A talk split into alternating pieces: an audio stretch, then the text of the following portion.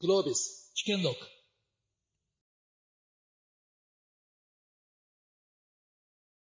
はい、ありがとうございます。4回だからすごい心配したけど、いっぱいでしたね。よかったです。はい。さあ、まあ、プロダクト戦略でグローバルにっていうことで、まあ、すごい。で、先輩から学ぶっていうことなんで、私から見ると小山さん先輩なんだけど、あとみんな若いなっていう感じですけど、あの、でももうグローバルでどんどん進んでらっしゃる方々から今日学んでいこうということなんですね。で、全体で今回のセッション生成型 AI だったんで、チャット GPT にこの3社に聞くべきことを聞いたんですよ。で、こういう質問が出ましたって言ったら、里見さんに一括されまして、なんかアナリストみたいな質問ですねって言われて、この質問は全て却下されたということで、里見さんがスタートアップの皆さんだったらこういうのを聞きたいんじゃないかといった第一つがですね、プロダクトを海外意識しながら作ってるんですかっていうのがみんな一番聞きたいはずだっていうことなんで、そこから行こうと。思っております。作ってから海外に出るのか、もう元々海外意識ってして作ってんのか、どっちなんですかみたいな話から行きたいなと思うんで、もう質問を作ってくれた里見さんからお願いします。はい。まあ、あの、ね、今回メルカリさんだスマニューさんとかも出てたんで、まあ、どうやってプロダクト戦略やってるのかとか思って、皆さんだったらどうされてるんだな、迷うんじゃないかなっていうね、こう、海外向けにある程度どこまでカルチャライズ、ローカライズするんだということなんですけども、逆に自分が今、まあ、セガは本当に海外今満振りして海外どんどん行くぞと言っていて、家庭用ゲームと俗に言われる家庭用ゲームの売り上げ9割もう海外、日本10%というところで、もう海外攻めてるんですが、まあ、日本で作ってる開発者に僕が言ってるのは、もう海外にこびるなっていうことを言ってますよね。おえ、日本のマーケット見ろって言ってる逆にこう主人公をいきなり白人の男性とかにする、無理くりする必要ないんじゃないのと。まあ、竜が如くだって日本人のお兄さん、お兄さんですし、まあ、ペルソナ5って世界で売れたんですけども、それも日本人の、日本の高校生の話で、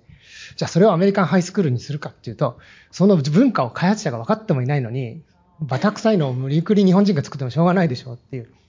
まあ自分たちで、が信じてるものを作って、ただ、そのローカライズとかカルチャライズのところで、その専門のプロたちを使ってます。まあ、わかりやすい例で言うと、まあ、アトラスさんっていうのをグループに入ったんですけども、彼ら本当に日本のコンテンツ大好きな人たちが社員でいっぱいいたんで、今までその龍が如くというのを、まあ、自分たちで、セガで、まあ、ローカライズカルチャライズしてたんですけど、彼らに逆にお願い、グループになったんで、一緒にやろう。と言って、もう本当の日本のニュアンスを彼ら、現地の人に伝わるように、本当に意訳。ただ英語を言語でバッと、あの、ディープ、ディーペルとかでやるんじゃなくて、本当に意訳してやって、丁寧にやったら、やっぱそれがちゃんと受けて売り上げが倍ぐらい、海外の売り上げ倍になるみたいなことはやってますね。そっか。じゃあ根幹となるクリエイティブのところは、日本の、その、日本人のいいと思うものを作りなさいと。でも、ローカライズはします。じゃあ、その世界のマーケットを意識したみたいな視点は、じゃあない、ないっていうか、あえて持つなって言ってる。いや、でもあの、開発者とマーケッター、はい、海外のその現地のマーケッターとは、もう、けんけんがくがくもちろんやりますよ。ただ結果、開発者が信じるものを作ってみなさいっていう、後で言われたからこれやったんだっていうと、まあ、売れなかったら言い訳しかしなくなるんで、はい。まあね、自分で決めたら反省ができると思うんで。まあ、あの、意見はどんどん聞きますけど、反映するかどうかっていうのは、それはね、開発者なり決めて、みんなで本当に納得したものを出す。なるほど、ね。そうか。意外な答えだった。なんか、海外出るなら最初から海外意識してプロダクトを作れと言われるのかと思ったら違うと。え、ダッサイさんは？まあなんか、世界を意識した酒造りってあるのかっていうのも、どうだったろう えっとですね、まだおそらく今お話聞いて、多分そのステージに日本酒がない部分もあるんだろうなと思うんですね。多分世界でこう日本酒って言っても、じゃあワインみたいな日本酒を作りましょうって言っても、逆に、じゃあワイン飲むよって話になりますし、そこってこう、今作ってる最中というのがあるんで、だからこそ今やってるのは、もっとも細かく、まあ自分が好きな酒を作るから始まってるっていうのが一番大きいですね。それができればまあ、坂本さんがおっしゃる通り、ダメだったら反省もするし、こう変えていけるっていうのがありますんで、その基準作りから入るんで、やっぱり、これはまあ、今ニューヨークに私たちお酒の価格を出してるんですが、そこもニューヨークの人が味を計算してっていうよりは、まあもう自分らが、そこでこう、うまいと思う酒を作って、そこからお客さんの飲んだ表情を見ながら変えていこうよっていうような状況ですね。作り手の思い第一。嗜好品はもう自分たちが楽しんでなんぼ、お客さんが楽しんでなんぼっていうのがありますんで、順序で言うとやっぱり自分たちが楽しむっていう方が、特にファミリービジネスをやってる限り、うんそこは強いとは思ってますね。今のところその戦略はうまくいってる。今のところうまくいってる。ただしそれはまだ市場が成熟してないからっていう気は、今お話聞いてすごく感じてるんですね。もう少しこう変わってきて、ワインとも日本の日本酒とも違う。また別個のマーケットが出来上がってきたら、もう少しそこから学ぶ部分なんかは変わってくるかもしれない気がしますね。なるほど、ありがとうございます。小山さん、まあ、アシックスといえばもう、いろんなものがあるんですけど、中でも鬼塚タイガーってすごいブランドじゃないですか。あれ、最初の頃って、そのグローバル意識して開発したんですか？それとも日本向けに作ったらすごい売れちゃった？いや、あの、これねこ、ここでも何回か講演したんですが、あの、2000年の8月から、あの、オランダにいまして、えー90年後半から、まあ、伊勢丹にイタリアの靴を入れてる方から、97、8年にオネスカが復活したらと言われて、まあ、動いたんですけど、あの、会社が受け付けなくて、で、アメリカ、ヨーロッパ行って、あの、イタリアの社長も言い出してきて、ロキシーとかが10代で、あの、流行ってる時なんで。で、もう3回目のトライなんで、もうやっちゃえということで、まあ、ヨーロッパメインでしたね。で、と後からはヨーロッパの商品を日本にインポートすると。ということは、その時はもう、ヨーロッパの人に目を向けて鬼塚タイガーを再ブランディングしたそうそうそう。で、この時も復活と、えー若干の modification と、 futuristic デザインと3つを考えて、これだけだと、復活だけだと止まっちゃうんで、で、本社の専務からグローバルに英語でこれを発信してもらったんです。実際そうです。えーミニクーパーがヨーロッパでリサーチして、一番顧客が合ってるのが、えー、オニツカタイガーだということで、えー2004年のギリシャのオリンピックからずっと10年ぐらいコラボレーションやってて、で、これやめちゃったんですけど、展示会行くと全部オリスカ入ってるんですね。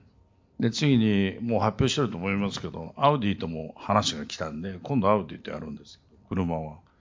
えー日本は全然考えてませんでした。で、提案したのにやらないって言うんだから、もういいいいと。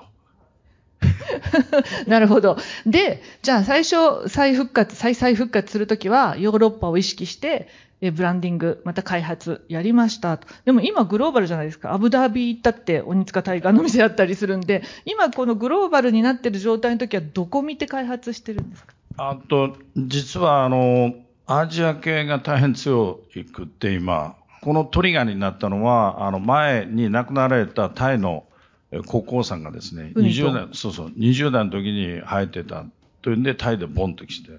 あとはデザインとかファッション合わせやすいと思うんです。ちなみにヨーロッパは2002年のピテュオモのフィレンツェで立ち上げたんですけど、それから、あの、ブラ、えーと、他でも、そういう、スポーツ代理系のとこしか行かなかったんですけど、あの、2003年にはミラノコレクションとパリコレクションのモデルが入ってたということです。少なくともヨーロッパをもう一回伸ばしたいなとは思ってます。え、じゃあやっぱりこう売れるマーケットを見て、そのマーケットに合う形で、プロダクトを作ってるのか、ブランディングしてるのかっていうと、どっちなんですか？プロダクトそれは両方ですよね。だって、鬼塚大河でこんな長いネーミングなんて、アメリカ、ヨーロッパにはないわけで。で、大河だけになると、タイガーバームとか、スウェーデンのティグレとか、あの、やっぱマーラール取られてるんですよね。だから、ハーフ格にして鬼塚大河で登録してるわけで。えブランディングとプロダクト両方だと思いますね。どっちもなければ、こう、ファッション系だからうまくいくわけないんで。だけど、そうやって、じゃあ最初ヨーロッパ見てます。で、ヨーロッパ向けにプロダクトブランディングやってます。次はアジアですって言うと、なんかブランド、プロダクトの一貫性が狂っていきそうな気がするんだけど、何が譲ってないんですか？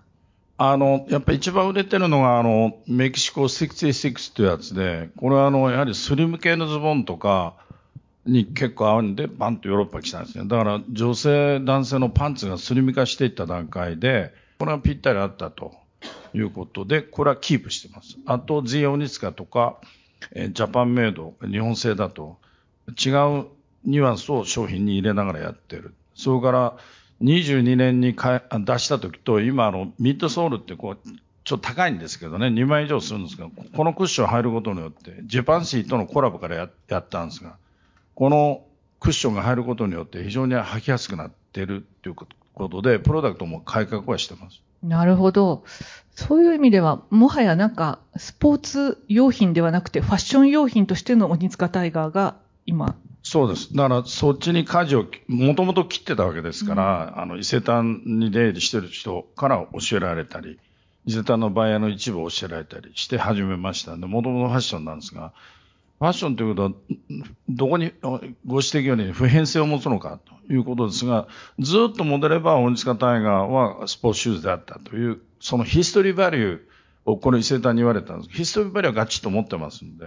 少々商品がブレても、もう一回マーケティング的にヒストに戻れば、あ、そうなんだっていう世界に持っていけるんで、これは戻るところがあるということで参考になると思います。なるほど。ちょっと小山さんばっかり聞いて悪いんですけど、ヒストリーバリューって、じゃあ鬼塚タイガーのヒストリーバリューって何って一言で言えるもんがあるんですか？やっぱ高機能の日本製だったということですね。はあ、今も日本製？当時ナイキが、あの、鬼塚の、えー、っと、はい、ワシントンステイツからミシガンまでの代理店だったわけで、で、商品的には僕西尾園にいましたから知ってるんですけど、70年代、80年代の商品は、あの、ボリュームは別にしてクオリティ、ファンクションとしては大西が良かったと思います。なるほど。ありがとうございます。まあ、あともう一個今さっきの話で面白いなと思ったのは、ブランディングっていうかブランドを広げていくときにコラボしてるっていうのはすごい大きいなと思って、世界のブランドとコラボしてるって結構ブランドの価値上げていくっていう意味で面白い戦略だなって思っていや、あの、先代の大西さん創業者はあのコラボは嫌いだったんですね。唯一やったのは、あの、西武の堤さんとゴルフシューズを作った時に、西武の言うと通りカラフルシューズとライトウェイトを作ったんですけど、あの、これはプラスマイナス両方あると思いますね。相手が選んできて、じゃあジパンシーやってんじゃないかっていう世界になるんですけど、あの、よく練り合わせてあるのと、全世界で1000族とか2000族なんですよね。うん、ということは、各店に、が減る、で一気になくなる。ということで、引きずってないとこがいいんじゃないかと思う。これ何万族やるとおかしくなると思う。しかも、あんま儲かんないですよね。そんだけ作っても。だから広告費っぽい。あそうですね。あんま儲かんないんですけど、逆に、あの、かなり高いお値段をつけれると思います。今、JR 西日本の、とコラボですけど、400足ぐらいで商品は4万以上にしてるんですけど。知ってます ?JR とのコラボ。なんと、イエロー、あ、ドクターイエロースニーカーらしいですよ。すごい、いいんですか、ドクターイエローで。あ、それ、JR の人に怒られるかもしれないけど、ジバンシーとかとはだいぶ違う感じ。いや、もう、それから N700 系の白とブルーとか入ってまして。なるほど。で、これはあの、材料にこだわりがあって、全部兵庫県産なんですよね。なぜ？あ、兵庫の会社だはい。あの、JR 西日本が兵庫県とタイアップしたコラボなんです。で、400足で4万円ですけど、儲かんないですけど、あの、まあ、一気になくなりますよね。えだだけどちょっとさっき私が言った、その世界のブランドとコラボすることで鬼塚大館のブランドがより上がるっていう話からると、JR 西日本だとそんなグローバルにブランドいや、まあ、これはポリティカにも ありますし、ローカルということもありますし、はい、で、何回も言いますけど、4万円で400足ぐらいなんで、新聞に出るっていう段階で、あの、もう一気にどっかなくなってしまうと。なるほど。で、大きなことをやるときは、もうほとんどイーブンの立場でなければコラボは良くないと思います、うん。イーブンな立場、ありがとうございます。で、さっきのお話の中で、日本製だっていう信頼がすごくあの価値があったって話なんですけど、桜井さんがアメリカ出て行った頃って、もう日本製の価値ってそんなに高くなくなってたんじゃないかって気がする以前あるもんなんですか？まだありますね。というのは日本食ってあの、実際海外ですごく高いんですが、これって一つは、あの、歴史的に、日本人の駐在員が言ってそこそこ高いいい飯を食うっていう状態から始まったんで、現地のあの、韓国料理、中華料理より、やっぱり倍ぐらい高いんですね。で、その状況ってあって、まだ、食の世界ではすごくそこに対してバリューがありますね。特に今余計上がってきてますんで、今、世界でもやっぱり高いお店をこう上から順に行くと、かなりの割合で日本食のこう予約が取れないお店みたいなやつが入ってきますね。そういう意味では日本酒を出していくっていうのはすごい底上げ効果は受けてるっていうか。受けてますね。やっぱり追い風は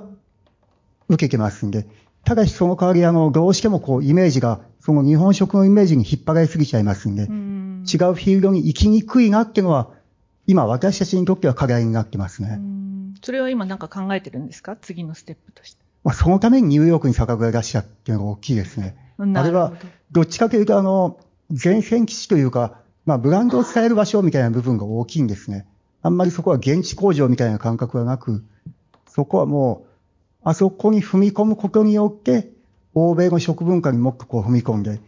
そこでこう日本食以外の道をちゃんと開けていきたいなというふうに思ってるんですよ。なるほど。里見さん。ね、やっぱりキッコーマンさんとかね、まあ、あんだけアメリカバーッと攻めて、まあもちろん和食店が増えたから伸びてったんですけど、今やアメリカ人の家庭にみんなやっぱ醤油持ってる。和食以外の料理にも醤油を使うようになってきてるんで、まさにね、日本食以外でも日本酒を飲んでいただけるようにってことですね。すね本当キッコーマンさんがあの、結局あの、お醤油が少し照り焼きソースなんかのバリエーションできてきて、で、バーベキューの時に使うみたいな方に行ったのって、やっぱり私たちにとっては、まだまだ先の話、あれってやっぱりすごい、っていうか最初はもう本当にこう、やっけ失敗して、やっけ失敗しての繰り返しそういう道が開いたんだなと思うと、いや、やっぱりすごく勉強になる部分は大きいですね。うん。ちょっとあの、記憶が新しいはずなので、まあ今日スタートアップの方が多いんで、これから世界出ていくって方多いと思うんですよね。で、まあ出て行った頃を知っているのが桜井さんで、最初出て行った時の苦労話とかもしあったら、どうやってその酒蔵作るまでの認知を上げていったかっていうのはありますか？こうシェアしていただける経験談とか。そうですね。あの、最初はまあ、海外行き始めた、私が海外の担当で行き始めたあたりって、今の大体20分の1くらいの売上規模というか、日本でも知ってる人は少ないという状況で行き始めて、まあ現地ではもうボロカスですよね。山口県って酒どころでもないし、知れやしない。で、そこそこ純米大吟醸なんで高い。しかもなんかこう、すごく辛口とかすごく甘口みたいな変わった特徴もないっていうので、非常にヒット率が悪かったんですが、結局はただその時にお客さんを捕まえるって方向に行って、まあ、それがあるから、こう、今、その、あんまりこう、海外のその組み合わせマーケティングをしないっていうのにも繋がってるんですが、もううちの味が好きなお客さんだけに特化して集中して、こう、教育していったことによって、まあ、そのお客さんがこう、営業部長みたいな勝手になってくれて、いろんなお店に伝えてくれて、っていうのをやったのが大きいのと、何の考え言っても、ニューヨークとか、その、パリだったり、香港というような、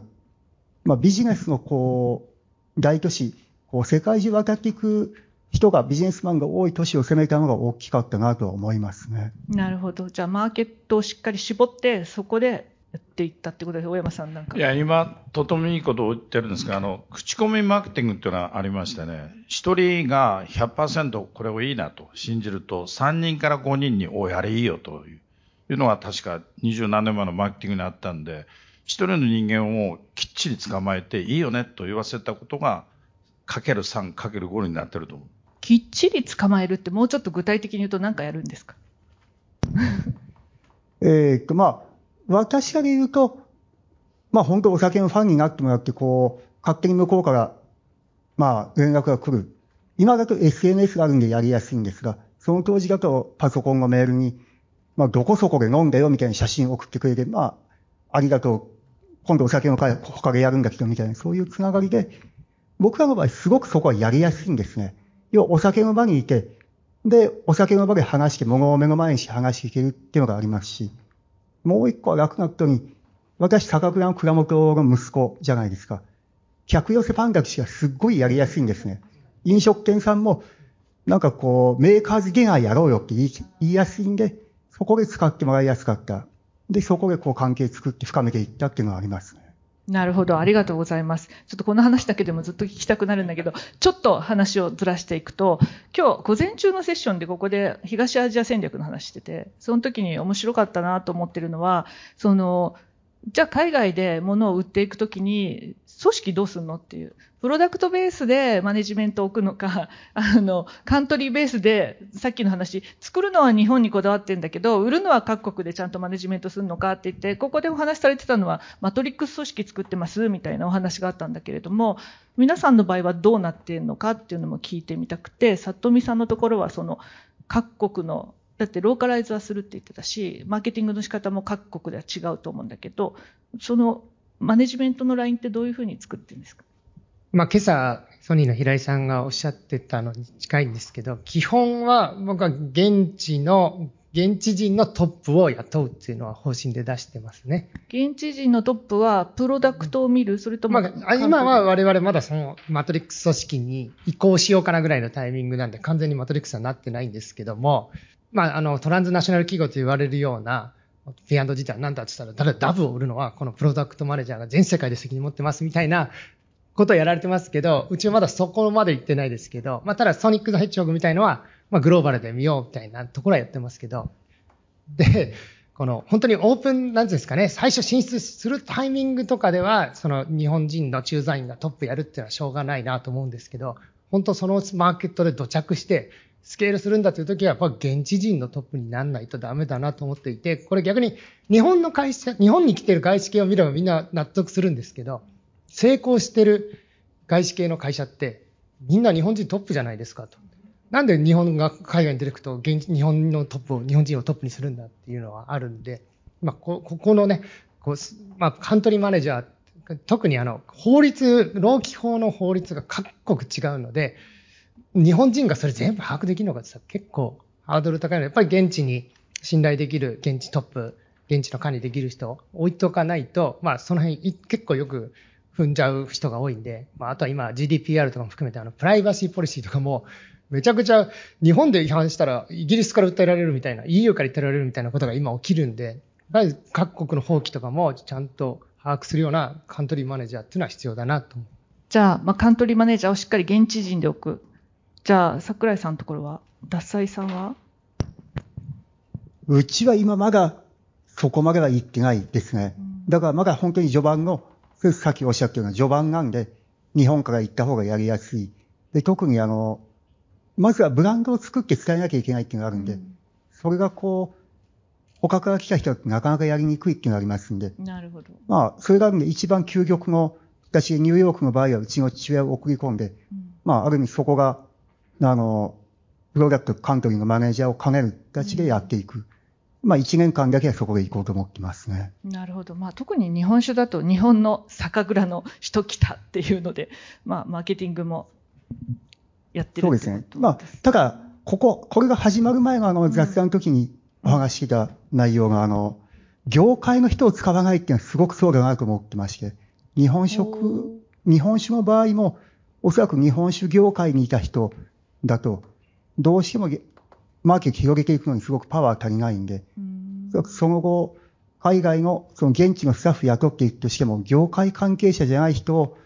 雇うようになるだろうなと思ってますね。業界関係者、じゃあ日本酒と関係ない人を雇う。お酒関係じゃない人を雇う。日本酒だと、まあまだマーケット伸びてるっていうのがありますんで、うん、この段階で日本酒やったっていう関係者がいても、マーケットが広げるっていうのがパワーが足りないんですね。確かに確かに。経験値なさすぎってことですよね。そうなんです。なんか日本の文化をしっかり伝えていきますみたいな方向に、彼らがなっちゃうと、やっぱりマーケット広げるっていうのは無理になってきますんで。なるほど。つまり海外の、えーと、カントリーマネージャー的な人っていうのは、どこまで行っても、まあ、文化広げるっていうのはお父さんできるし、売り上げを伸ばしていくっていうのはまた別のスペシャリティを持った現地の人にしていった方がいいっていう。というふうに思ってます。まあ、ただそこをやるために、まずはもう基礎固めっていうのが絶対に、今は一番大事な時期だと思ってますね。なるほど。ありがとうございます。アシックスってどうなってるんですか？プロダクトマネージャー、カントリーマネージャーって役割分担とか。外から日本人なんですが、あの、本社の社長をリクルートしまして、で、えー、プロダクト、本社はプロダクトにしました。で、海外は、あの、今おっしゃってるように、あの、セールス系の人が握ってますが、その下は、にプロダクトは前からありますので、そこと連携しながらやってます。で、海外にしたのは、あの、2000年の8月にヨーロッパ行った時で、90年代までは海外事業部、え靴の海外部隊っていうこのマイナーだったんですね。今逆に全部してるということと、人が足らないっていうこともあって、それから皆さんおっしゃっているように、あの、やっぱローカルの宗教とかね、あの、カルチャーとか、全部知らなきゃいけないわけで、あの、だとして4年5年しか行ってない駐在員が2回目で10年で何百、何、あの、何百年の歴史を本当にわかるんかと言ったらわかんないんで、ローカルにずっとしたと。で、ヨーロッパは僕が行った時に、えー、の次はもうローカル、イギリスにしました。で、アメリカは割と早くて90年の初めぐらい、日本人を送り込んでたんですが、90年中以降はアメリカ人。でそうすると、あの、日本人の人もこの人がいいのか悪いのかって分かってくるんで、多分、あの、まだ取締会会長、議議長やってますけど。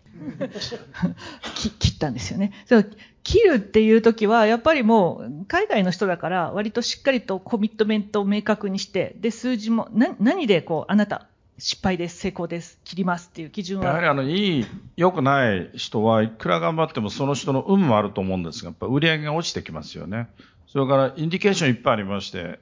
多分僕らはあの在庫になったら破棄しなくちゃいけないか、超ディスカウントしなくちゃいけない。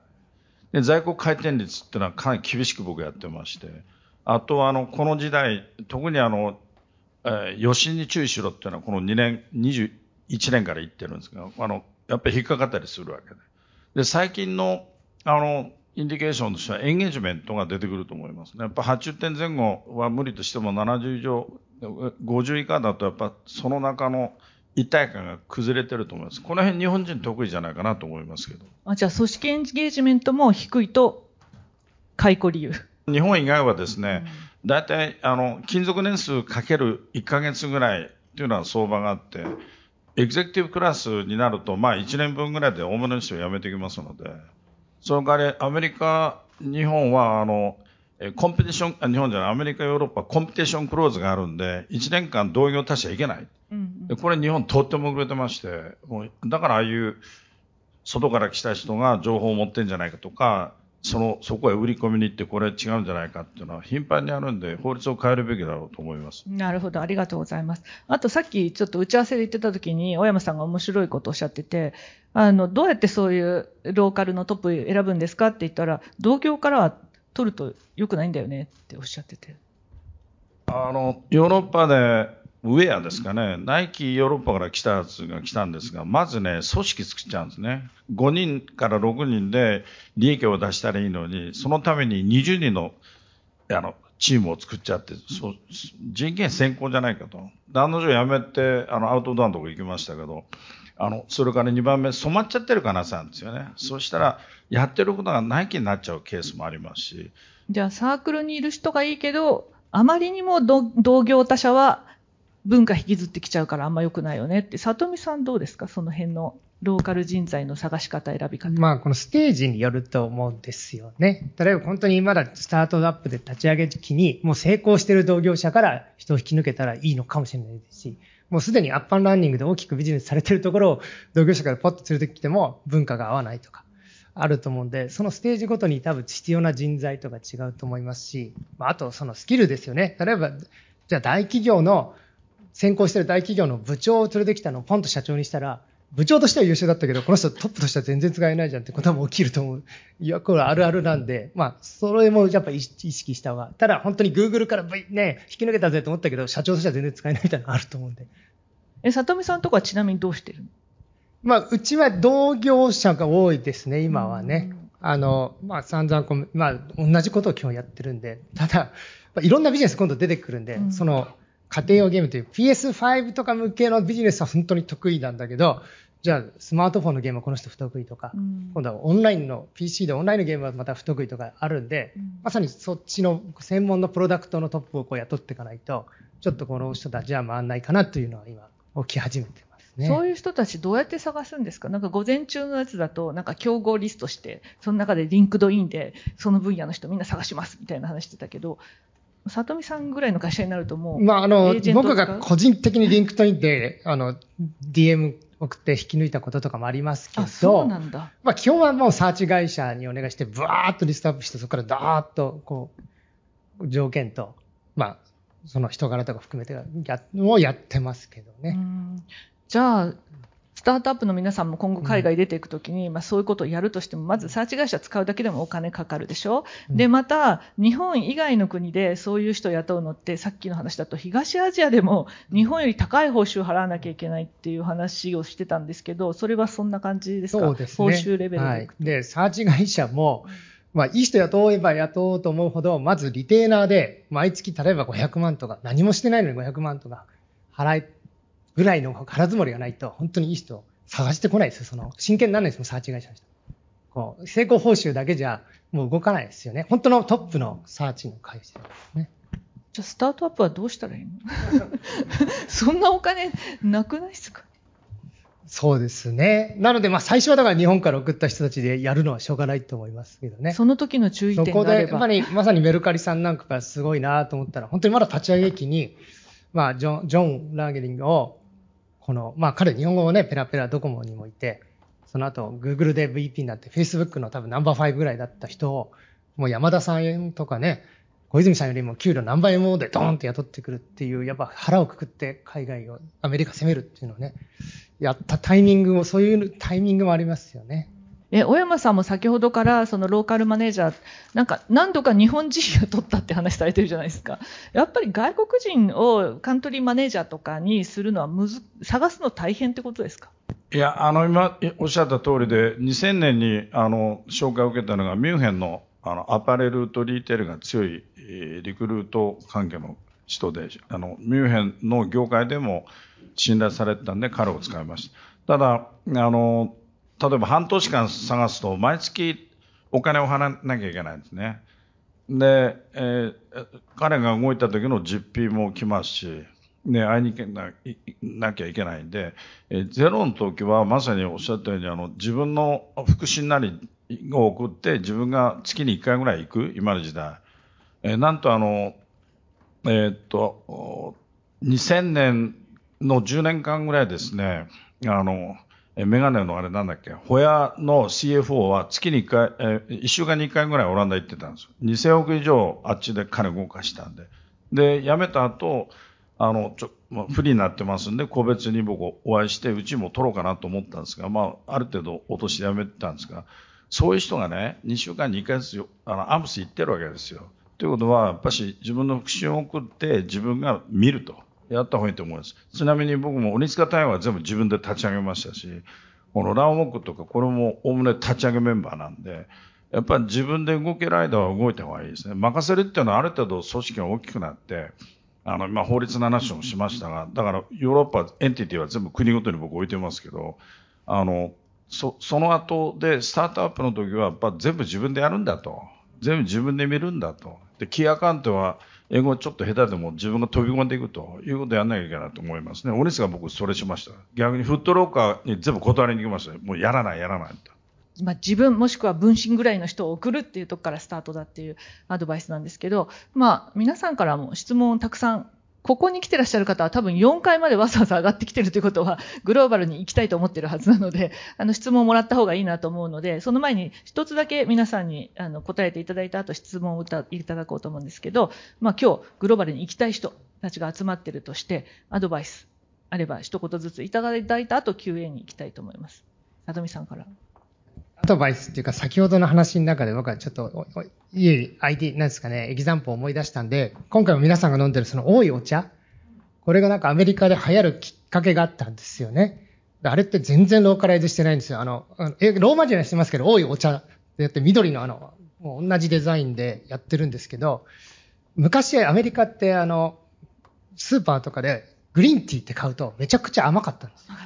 で、日本人からするとなんでって言うけど、向こうからしたら、いや、ティーって甘いでしょと。紅茶とか、なんだろう、ティーだから。で、砂糖バカバカ入れてるのが売られてたんですよ。でも、この苦い多いお茶を当てたんですよね。それ最初何やったかというと、シリコンバレーのスタートアップ、まあ、それこそ Google だ、Facebook だ含めて、ものすごいいいカフェテリアを持ってるじゃないですか。あそこにガンガン営業かけて、バーッと棚を取って置いたら、健康的で甘くないし、健康的で美味しいし、つってそこで流行ったのが、じゃあその辺のスーパーに売り出して、今度はまあコストコに売り出して、ってバーッと、で、そこから流行り出したんですよね。だから、全然ローカライズしてないんですよ。もう、こびてない。甘くしない。もう日本のまんまだったっていう、結構地道に当時の、まあ僕も当時アメリカいたんで、その営業マンの人が、そういうところ地道に営業に行って、そこからね、こうビジネス立ち上げていったっていうのは、なかなかこう、いい例だなと思って当時見てたんですけどね。なんか、打ち合わせの時と全然違うんですけどね。打ち合わせの時は、なんか、本当にみんなグローバルやる気本気にあんのかって覚悟を聞きたいって言ってたのに、めちゃくちゃ違うコメントだったので、変わったんですね。あまあ、後でその話をしてもいいんですけど、ね、あ、そうですか。じゃあ、後でもう一回聞きます。ありがとうございます。桜井さん。ずっとこう、現地に行くってすごい大事で、現地をもどこまでも知ってないと、じゃあその国のマネージャーかその国にどんだけいい営業がいても、実情がわかんないと、ずれていってもわかんなくなるってなるんで、すごくそこは大事だなというのと、先ほどあの、自分たちが売ったのをこう思い返していくと、さっきニューヨーク、パリ、香港って言いましたが、実際にはニューヨークがこう、もうグリグリにこう攻めて伸びて、で、そこから波及していったっていうのがあって、しかもそれはニューヨークでも何件もとかじゃなくて、ニューヨークの5件、6件の飲食店さんがこう伸びて、その伸びたのそこのこう勢いを持って他のところにも紹介して、それが他の国に波及してっていうのがあるんで、おそらくグローバルに皆さん行くときに、多分どっかこう自分が強いところってのを、絶対そこを集中して攻める方が、ふわっと全体のグローバルよりはいいんじゃないかと、まあ私たちの経験から思ったなっていうことですね。ありがとうございます。小山さん、アドバイス。はい、あの、エビデンスとして申し上げますと、82年に、あの、商社から、えっ、と、アシックス入ったんですが、ちょうどこの革靴ですね、これ創業者が作って、えー、ですが、その、ことをやりまして、都内の大棟の百貨店、えー、高島屋から始まって、直行図は全部僕が直接取りました。まあ、その経験があって、えー、80年後半にヨーロッパ行った、アメリカ行った時に、ウィンター事業やりたいと。で、それはあの、ユタ大学の MBA のやつがいたんで、彼と一緒にプランニングを作りました。で、帰ってきてウォーキングなんですが、あの戦略、 store in store、百貨店の中の store in store を作った方が数は出ると。240SKU ぐらい出るんですけど、ということで、毎年伸ばしていったんですね。で、ヨーロッパ行った時も、それで、まず一つ、ヨーロッパの reform。これは2002年1月1日からユーロ currency が distribute されるんで、これに合わせて、えー、国ごとの差はなくなったわけです。で、キャッチは United States of Europe ということで、ヨーロッパ全体の組織を変えました。で、そこで、その鬼塚、これもやりました。すなわち、皆さん、あの、 entrepreneur であり、スタートアップだと、何をしたいか、どういうターゲットかって自分の頭の中に一番あるはずなんで、だから雇った人でも、あなた方の、あの、クラークであるわけです。エンプロイですから、プランナーが直接行って、これが正しい方向に行ってんのか、修正が必要なのか、ということをやんなきゃいけない。だって海外だと、もう日本人以外の方が多いわけですから、えつたなくても、絵とドローイングであるわけですよ。それ言って、これが正しいと思えば、より信じられる。修正が必要だってやる。で、それをきっちり日本人だろうが現地の人に伝えていくと、これやんなきゃいけないんで、スタートアップですぐアメリカ、ヨーロッパのカントリーマーで使って、えー、おいやれやっていうのは、それはちょっとおこがましいと思いますね。まず、一番の起案者は皆さん方ですから、そこを一番重要なんですよね。ありがとうございます。自分で行けと。さあ、ご質問をどんどんいただきたいと思いますが。はい、ありがとうございます。あの、サチン・チョードリと申します。あの、まあ、私はですね、あの、いろいろと今までグローバルの異文化研修もやってきたんですけど、まあ、三菱とか、東芝、日立、富士通のあの、社長向けとかですね、幹部向け、あの、今日の話を聞いてですね、やっぱりそのローカルのカントリーマネージャーとか、あとやっぱり海外も、この間もつい最近あの、2回ぐらいですね、インド行ってきたんですけど、そこですごい、あの、高級ショッピングモールで、鬼塚タイガーがすごい目立っててですね。で、2階にはアディダースとナイキもありましたけども、鬼塚タイガーが、まあ、日本よりも高く売れてて、それでもまあ、すごい混んでてですね。あの、活気があったんですね。で、それはもう最近アジアの戦略多分いろいろと狙っていらっしゃると思うんですけども、アジアの戦略で、その多分、今みたいになる前に黒とかいろいろあったと思うんですけど、まあその中でも、鬼塚大河さんは、あの、まあその黒を乗り越えて、まあ最近インド見てるとユニクロも3年間で黒字出しまして、で、この間ソニックという映画も。お願いします。はい。で、その、鬼塚大河のその黒をというのが何かアジアで、そのインドも含めて、どういう苦労されたか、で、それをどう乗り越えたかっていうところを、ぜひお聞きしたいなと思います。あ、小山さん、あと二人待ってから、ありがとうございます。いい質問。はい。えっ、ー、と、グローバル e コマースの、あの、スタートアップのノバルカの浜野と申します。えっ、と、ご質問はですね、あの、クロスボーダーのビジネスにおいて、かなり国境というか、ボーダレス社会になってるなと思ってまして、で、これからインバウンドが戻ると、並行輸入問題とか、もろもろ出てくると思ってます。特にものづくりやられてる、えー小山さんと桜井さんにお伺いしたいんですが、えー現地法人を作って、えビジネスをしていくだけじゃなく、インバウンドのテコを使ったオールバンド的な思想ってすごく大事だと思っておりまして、このボーダレス化する社会においてのグローバル展開に関する、もしご意見があればお伺いできればなと思います。はい、ありがとうございます。そして高島さん。はい、ありがとうございました。あの、グローバルにプロダクト持ってってブランディングしていくっていうのはすごいよく分かったんですが、それをスケールさせるときに流通を抑えなきゃいけないと思うんですが、どうやってこう、いろんな地域の流通を抑えていくかについて教えてください。もうなんかすごい高島さんの課題って感じですよね。ありがとうございます。はい。あじゃあ、3ついただきましたけれども、えーっと、じゃあ最初の鬼塚タイガーのアジア戦略の苦労話。あの、残念だったのは2002年でゼロから始めまして、これ秋ですね、ピッティウォーもフィレンツェから始まって、ブラッドンベターとかいろいろ出したんですけど、2017年、18年に250億まで行ったんですね。ただ、そ、その前に、あの、陳腐化が起こってまして、あの、はっきり言いますと、あの、アジア系のええドイツ人なんですが、あコリアン、あの、アイディダスのオリジナルをやってたって知ってるだろうと思ったんですね。そうしたらアイディダスのオリジナルってご存知の90ドルから95ドル以下なんですよ。で、オニツがすでに125ドルから150ドルぐらいだったのは、どうも商品がそれに修練してしまって、全然商品変わらなかった。案の定落ちましたよね、途中。でやっぱこれはあのデザイナーというか、あのさっき言ってヒストリーバリューとかバリューを知ってると人とやっぱデザイナー。ここをリフォームしたのが一番え辛かったですね。失敗した。任してたですよね。やれると思って。で、どうしても物の場合は一緒でしょうが、あの、2年ぐらいの時間を経ってやっぱまずいって分かってくるわけで、ちょっと手遅れ気味になるんです。で、常にそれを見ながらやっていかざるを得ない。で、次に後継ですよね。今の人大変、あの、ヨーロッパブランドから来たんですが、日本人ですけど、成功してます。じゃあ次どうなるんかと。だから、あの、サラリーマンっていうのは本当にいいのか悪いのか疑問にずっと思いますんで。で、チームでクリエイティブっていうのはあんまないと思いますんで、これが2番目の、まあ、ウォリーですよね。お時間つきました。はい。ありがとうございます。もう一つ、さっき浜野さんからいただいた、まあ、オールバウンドの時代、まあ、どういう戦略に変わりますかっていう話。あの、まさに、あの、ボーダーレスで考えなきゃいけないと思います。そのためにはさっき言って、僕もう11年間がいましたからね。でほとんど、あの、単身だったんで。ボーダー、今、あの、えー4月5月は日本にいっぱい入ってますし、月に1回以上銀座の店に僕は見に行くんですが、あの、非常にあの、鬼塚、それからこのウォーキングがたがってますね、日本。多分、日本の50販売の50%以上はアジアというのと、東京マラソンの分析で分かったんですが、欧米がよく来てますね。欧米5が来てます。これは19年とかなり違うわけで。で、彼らが円安もあるんで、あの、かなり買ってると思いますんで。ということは、一つ、あの、ルービットンで勉強したんですが、世界中どこ行ってもショーウィンド一緒ですわ。で、日本の場合、あの、19年前後ぐらいまでは、フランスの1.4倍ぐらい。為替とインポートデューティー入れて。ということは、あの、あの、プライスもと特別上がってるとか低いっていうのはないと。だよって、外ブラ、特にヨーロッパブランドは僕、日本で見ないですね。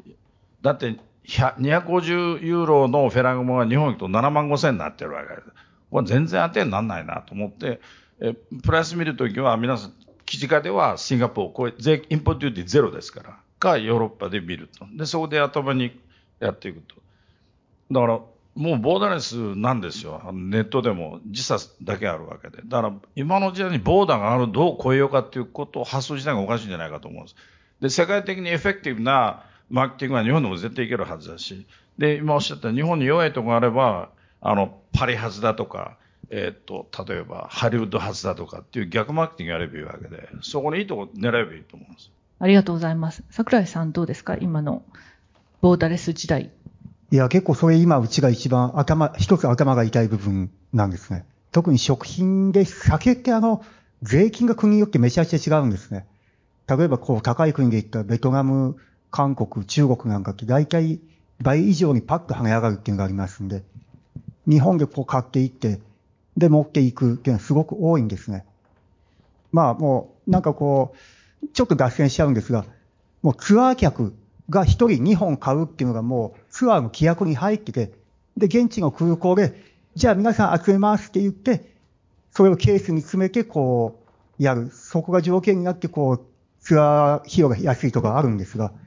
特にアジアはそれが多い。で、さっきそれが、小山会長がおっしゃったあの、陳腐活況につながるんで、そこはすごく注意しなきゃいけないとこなんですが、もう今、私たちも対策ないんで、アジアと日本両方一緒に考えて、全体の在庫で管理しながら、そこをもう、無理やりこう、売り上げを無理やり伸ばそうとするとすぐ、そっちの方向に、おかしな方向に行くんで、もうちょっと関係ない、地域的に遠い欧米の方はやっぱり、もう一回掘り起こしていこう、というふうにしていますね。やっぱりその結果としてブランドが跳ね返っていけばいいなとは思ってます。あの、僕が答えていいのかわかんないですけど、流通の件、うちもゲームソフトで、あの、海外の流通さんを取引ありますけど、もうめちゃくちゃ流通さんの方が強いですよ。日本は本当にメーカーの方が力関係強いと思うんですけど、僕は流通の方が圧倒的にわがままでお金も払ってこないし、まあ、特にヨーロッパとかですと、まあ、うちも大陸にバーッとオフィス設けた時あるんですけど、フランスでドイツ人の営業マン行ったら買ってくんないんですよ。だからちゃんとフランス人の営業マン買わな雇わなきゃいけないとか、ドイツだったらドイツ人とか。まあもしくはそのセールスレップって言われるような、まあ販売代理店さんと契約してガッてやるとか、結構、あの、地道にやらないと、向こうの流通ってものすごい強いですよね。はい。これは小山さんもすごい。あの、えー、イタリア人に、あの、ヨーロッパのトップは日本人がいいよと。なんでだっつったら、その理由でした。小山さんとかそれでどうしてるんですか？流通の抑え方。流通はやっぱり選び、いや、選びますよね。だからさっき言ったように、フットロッカーも定期的に僕行ってましたし、あの、一番先にパラゴンっていうあの、100年以上のあるスポーツ屋さんとか、で、ラフなビッグファイブとか、あの、偉い。で、ヨーロッパも、あの、ここっていうのは全部、必ず現地の人間と一緒に会いましたですね。ただ、そうは言っても同じことをナイキもやってるわけですよね。その中でどうやってアシックスは勝ってきたんです？かプロダクトがいいということと、実は10、えっと、15年に最高売上と最高益でって50億円以上使いまして、あの、2000年に1280億円で、17、15年で4280億円まで売り上げ伸ばしたんですけど、そこからまあ落ちてきました。で、今5000億になりますが、あの、円安でなくても伸びてるんですが、やっぱり10年以上同じところにイギリス人が置いたんですね。これも反省してるんですね。で、いろいろか離婚したりとか、奥さんが仕事持ってるとかで人事異動できなかったんですが、えー、もう来年からはそういうことがあっても人事異動させようと。え、そのイギリス人長く置いたことで、その流通を握る状態で問題が起きた？結局、自分のだけの世界になって、で、方法論としては、そこに将来のために日本人を入れる。ソニーはどうもそうしてますね、VP で。で、次に、その人も5年から6年ぐらいで、えー、本社へ来るとか、アメリカとか移動させてたら、リフレッシュになったと。これは多分皆さんどこで経験したと同じなんで、10年間も同じがボスでずっといると、自分の色に染まっちゃうわけですよね。で、なかなかチェックができなかった。で、日本に必ず年3回読んでたんですが、その時はその時の顔しちゃうわけだよ。うん、つまり今のポイントは、結局、ヘッドクォーターが考えてる思想であるとか、方針をしっかりと、こう、体現してくれる人でないと困りますよねと、置いとくと勝手なことし始めますよねっていう話。だからそこはリフレッシュさせなきゃいけないっていう話なんですけど、もうちょっとその流通のところを聞きたいんですよね。日本人は無理なんで、はい、かなり無理なところ、理解はできても、クリエーションは弱いところがあるんで、やっぱりおっしゃって、現地のカントリーマネージャー及び、えー、セールスレップ、これが有効です。で、えー、同業他社がどうなの？で、その、えあの、あの、確認するために自分で、あの、都会のでかい店を見に行くと。で、ポジショニングとプライスを見れば、大体行っていいところが悪いところが分かってきますんで。で、ダメだかなと思ったあのクーリエなどもチャットイレブンになりましてね、やっぱにずっと見てると匂ってきますよ。じゃあ差別化のポイントは別にあの何かあるわけじゃなくて見に行って決めてますっていう。やっぱあのヨーロッパですごいことがあって発表する前にネットでその商品を、まあ、シリーズもんなんですが、あの、その、そう20%ディスカウントと、これ全部通信に行きました。あの、うん、リーガルに行きましたから。つまり、常に法律が再犯防止とかありますので、土器法に引っかかっちゃったりするんで。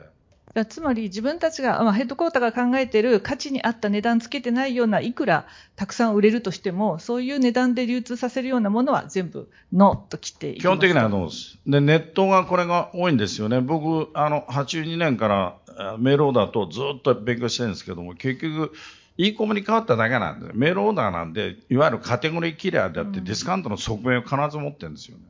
で、信用できるのは自分しかないはずなの。だからナイキマイナスも自前のルートを e コム入れて50%っていうのは言ってるんで、そこなんですよ。そういう意味じゃ自分たちが考える価値に応じた価格をしっかり守り続けるところにしか流さないし、そこでブランディングしっかりつけば広がっていくであろうと。あそうしたいんですけど、土器法の問題があるんで、裁判やられると、まず負けちゃいますね。あの、日本もそうでしょうけども、ヨーロッパ、アメリカ必ずやられますんで、でそこは入ってるものは、えー、町は相互に理解し合っていくっていう方策しかないんで、一方的に切るともうすぐってやられますし。なるほど。そういう難しさもある。えっ、ー、と、桜井さんはどうですか？その流通の抑え方っていうのは。えーですね、一社を、一社じゃやらないっていうのはやっぱり多いですね。特に、あの、欧米のところだと、エクスクルーシブも一番最初から話の中にこう言ってくる。もしくはこう仲良く話してて、なんかこう契約書ニコニコ渡してきて、よく見たらなんかエクスクルーシブに何を書いてあるのって話を突っ込むみたいなのってよくあるんですが、多分そこをやらずに、両方やっていかないと見えない部分があるなっていうのは私たちの実感としてあって、結局あの、一社だけだと、こんなもんなんだよって言われちゃうと、わかんなくなっちゃうっていうのがありますんで、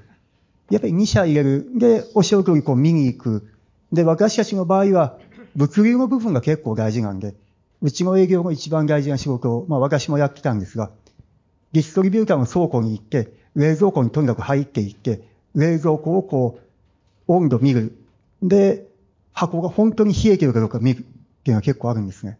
よくあの、冷蔵庫はあります。電気代もったいないんで冷蔵庫普段は切ってます。みたいな、結構あるんですよ。だからそれがあるんで、それはやっぱりやっていく。見るポイントを見ながら、やっぱり複数取っていくというのと、特に序盤は、お別れするのも覚悟しながら、こう、契約とかなんかこう、やり取りをしていった方がいいんじゃないかと。最初に付き合ったけどずっと行ったっていうのは、あんまり私たちもいろんな国じゃないとは思ってますんで、そこはありますね。ありがとうございます。このセッション、高島さんに作れって言われたんで、厚めに答えてみましたけど、これでよろしいでしょうか？はい、ありがとうございます。あの、思ったことと違うって言われると困るんで、ちょっと厚めに聞いてみました。いや、あの、流通、今いいことをおっしゃいましたね。はい、e コムとか、あの、デジタルプログラムは別にして、あの、必ず倉庫へ行ってましたよね。あの、30代、40代。で、海外も絶対行く。で、埃がかぶってるところは多分売れてないとかね、ああるんですよね。それから乱雑にサイズもんですから、カラーのサイズ、SK、SMU って、SKU ってのはご存知のように、ストッキーピングユニットで、こう綺麗に置いてあるところが、やはりそこまでも目線があるということです。やっぱり流通が一番難しいとあの思います。特にあの e コムの比率が50で、あのホールセールが50だとしたら、えー、で e コムの半分25%があの、マーケットプレスって言って、あの、自分でやってるところになると、あの、T モールのように、ここがディスカウントすると全員やんなきゃいけないんで、え常に頭に入れてるのは皆さん知らないと思いますが、アメリカ、レディオシャックってあったところが結局プライスマッチングで倒産しちゃったんですね。だからそういうことにならないように、あの、非常にあの、より神経質になってくると思います。はい。二人、はい、お願いします。えー、クワンドの下岡と申します。あの、今日、あの、グローバルの違いという、こう、横の軸はすごく、あの、聞かれたかなと思うんですけど、こう、次世代のリーダーみたいな形で見たときに、やっぱりあの、皆さんが出てる市場って、こう、人口がすごく増えてて、やっぱりそこの若者ってすごく貪欲だし、積極的だし、まあ、僕も最初外資だったんで、アジアで一緒の、あの、新卒のセミナー受けるとすごかったんですけど、こう、次の次世代を、あの、リーダーを、まあ、国の中、日本から出そうと考えていらっしゃるのか、そうじゃないところも含めて考えているのかというと、まあ日本人の、まあ、リーダー、今のそのリーダー20代、30代の強みと弱みと感じるところをあれば教えていただきたいです。じゃあ、グローバル戦略関係なく会社としてってことですね。はい。はい、ありがとうございます。江崎さん、すいません。ありがとうございます。えっと、食品の製造販売やってる江崎哲郎と言います。今日はありがとうございます。えっと、弊社もまあグローバル化を目指していまして、えっ、と、タイだとまあ50年以上、中国でも20年以上やってますけども、基本的に現地で生産開発しているのは日本の成功事例のまあ再現モデルということで、えっ、と、まあ皆さんでもしその、まあアメリカでもヨーロッパでも中国でもいいんですけども、こう、まあ、今日のテーマである世界で勝てる商品のために何かこうされている取り組みですとか、意識されていることがあれば教えてください。里見さんから。まあ、次世代うちベタにあの海外 MBA 留学制度とかも始めたりして、日本の人もグローバルにやっていこうと思ってますし、別にアメリカ人だから中国人だからって関係なくみんなチャンスあると思ってますということと、グローバルのところで言うと、まあ、あの、うちは両面でやってますと、日本で作ったのを海外で売るっていうのと、まあ、海外のヨーロッパのスタジオとかで作ったのはヨーロッパ、アメリカに世界で売るとか、まあ、今 TOB 中なんで詳しく言えないんですけど、そのアングリーバードを作ってるロビオさんも今 TOB をかけてるっていうのも、まあ、そこで一気にモバイルの分野でもグローバル化図ろうとか。っていうんで、日本からだけじゃなくて、現地で、海外で作ったのも世界で売っとこうっていうのを両方だけでやってますね。はい、ありがとうございます。桜井さんどうですそうですね。あの、私たちの場合は、やっぱり今現状ではものづくりの現場、酒の現場が日本にあるっていうのがありますんで、で、それはもう日本から行くっていうのが基本にはなってるんですが、いう製造わかんないと話にならないっていうのをやってます。で、ただしアメリカにできて、ここがうまく動いていけば、アメリカ発っていうのがあると思いますんで、まだそういう状況ですね。で、グローバルという部分で言うと、あの、商品開発はやっぱり私たちは同じでかやっていこうと思ってるっていうのがあるんですが、うん、そうですね。あの、と思ってます。あんまりこう、商品をこう、バリエーション増やしていくっていうのは、結果的にはブランドとか商品の品質の力を削ぐ部分があると思いますんで、それがグローバル発でやるか、日本発でやるかは別として、一貫した方がやりやすいんじゃないかとは思ってます。はい、ありがとうございます。小山さん、お願いします。えっと、あの、もう100%あの、海外でマネジメントしたことがある人間です。で、僕の場合、商社で、えー、ドイツ研修生行って、で、足草入って、アメリカに4年半、カリフォルニアですけど行って、最後はドイツ、あ、オランダで3カ所いたんですよね。そうすると、さっきおっしゃったように、フランスだけではちょっとダメなのかもしれないし、西海岸だけでもダメで、カナダに行くとか、まあ2カ所ぐらい行って、で、